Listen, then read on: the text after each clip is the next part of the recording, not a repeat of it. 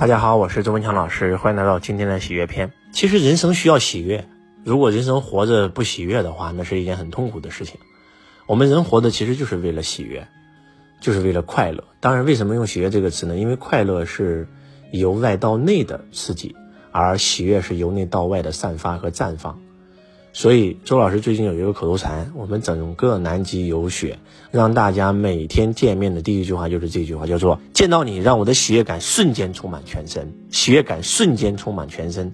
这句话呢，是周老师的一个老师讲的，啊，他是一个绝对的开悟觉醒的人，发生在他身上，不管任何一件事，他总能感觉到喜悦感瞬间充满全身。当然了，是在他开悟以后。在他没有觉醒之前，他是一个抑郁症患者，非常的痛苦。但是当他觉醒以后，他真的活着的每一天每一秒，不管发生任何事，他都能让喜悦感瞬间充满全身。想象一下，你在家里面，然后呢正在很开心的做饭，突然呢听到电话铃声响了，这个时候。你的喜悦感瞬间充满全身，因为你的电话铃声是你自己设置的，你最喜欢的一首音乐，哇，你觉得好美啊，你就慢慢的、慢悠悠的走过去准备接电话，而这个时候突然门铃响了，门铃的声音也是你自己选的，听到门铃声的那一瞬间，你的喜悦感瞬间充满全身，你在想，哇，是哪一个朋友会来家里找我呢？是我哪一个是我的亲戚呢，还是我的朋友呢？然后你正在无比的期待，就像拆盲盒一样，就像。拆礼物一样，那种喜悦感瞬间充满全身的感觉，然后你就呃赶快走过去啊，先开门再接电话。结果你走在门，马上就要碰到门了，一不小心滑倒了，扑通一下摔了个狗吃屎。请问一般人会怎么做？一般人肯定会痛苦啊，会抱怨啊，会指责啊，心情会瞬间跌落谷底。但是我这个老师告诉我说，他的喜悦感瞬间充满全身，因为他觉得哇好有意思啊。结果这一秒的剧情是这样的走向啊。我的家的地板肯定很爱我，所以他希望我抱抱他，然后他就趴在了地板上亲吻自己的地板，然后享受地板碰触他身体的那种感觉，他的喜悦感瞬间充满全身。此时此刻的他抱着地板，然后呢听着悦耳的电话铃声和悦耳的门铃声，然后他很享受这个感觉啊。然后呢，慢慢呢，他起来打开门，看到了他最爱的亲戚朋友来到家里面啊，给他带来很多的礼物。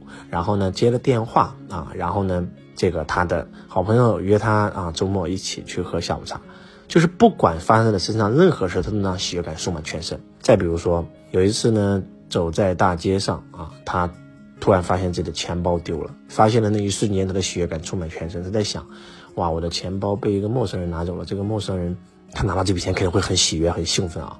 我相信一切都是最好的安排。那到安排的一定是最好的啊！当然了，虽然他喜悦感充满全身，但是不耽误他会去挂失自己的信用卡。那有一次，他走在街上，突然看到了一群狗，有两只、三只长得特别凶狠的狗看着他。那一刻，他的喜悦感瞬间充满全身。他在想：哇，接下来的剧情走向是什么呢？很多人可能会觉得说，这个人是不是有病啊？其实，可能在呃开悟者眼睛里面，是那些没有开悟的人有病；而在那些没有开悟的人看来，那些开悟者有病。其实这个境界非常高啊，在。《金刚经》里面最高的一句话叫“因无所住而生其心”，大家都知道这是一个最著名的禅宗公案。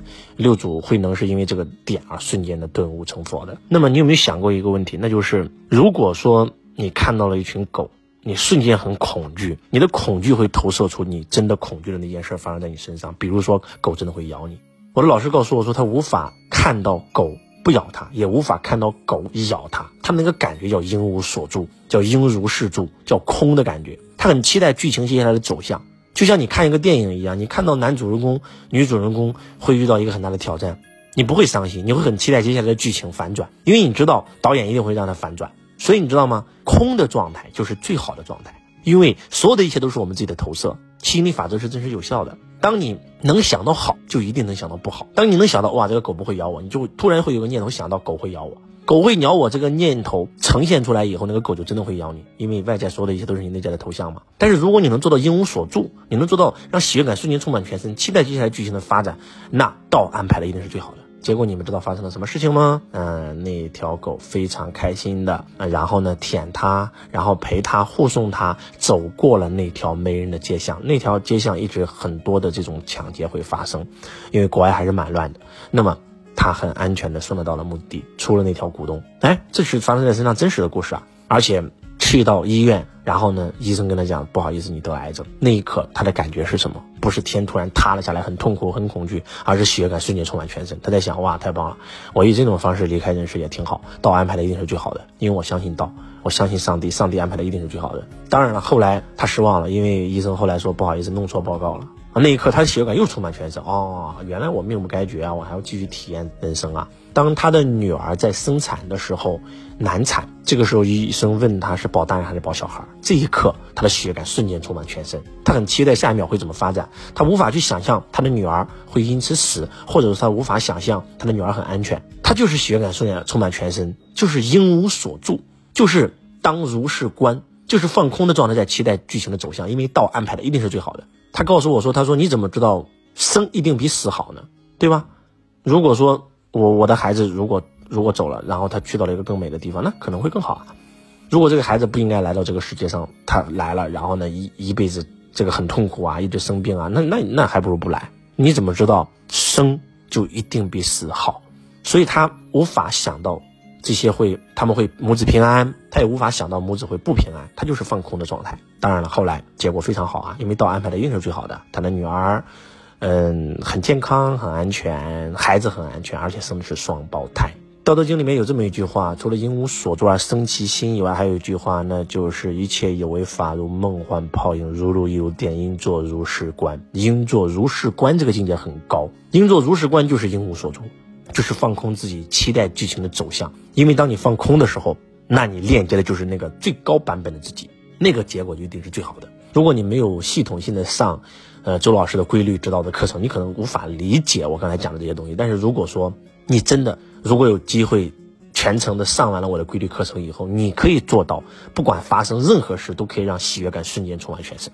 想象一下，如果你能做到放空的状态。发生任何事都能因无所住，都能做如是观。发生任何事，不管是好事还是坏事，都能让喜悦感瞬间充满全身。那你将生活在天堂啊！那还说什么说啊？对不对？那你一定会无比的幸福啊！还是那句话，所谓的好事和坏事，都是我们大脑的评判。大脑活在二元对立，大脑能想到好，后面就一定有个不好等着你。所以，如果有一天你听懂了这一篇，你可能会因为这一篇而瞬间觉醒，因无所住而生其心。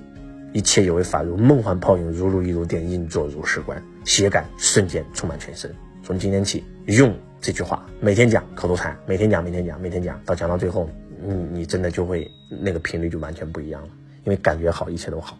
所以喜悦篇送给大家，期待让我的所有的粉丝都能喜悦感瞬间充满全身。我是周文强老师，我爱你，如同爱自己。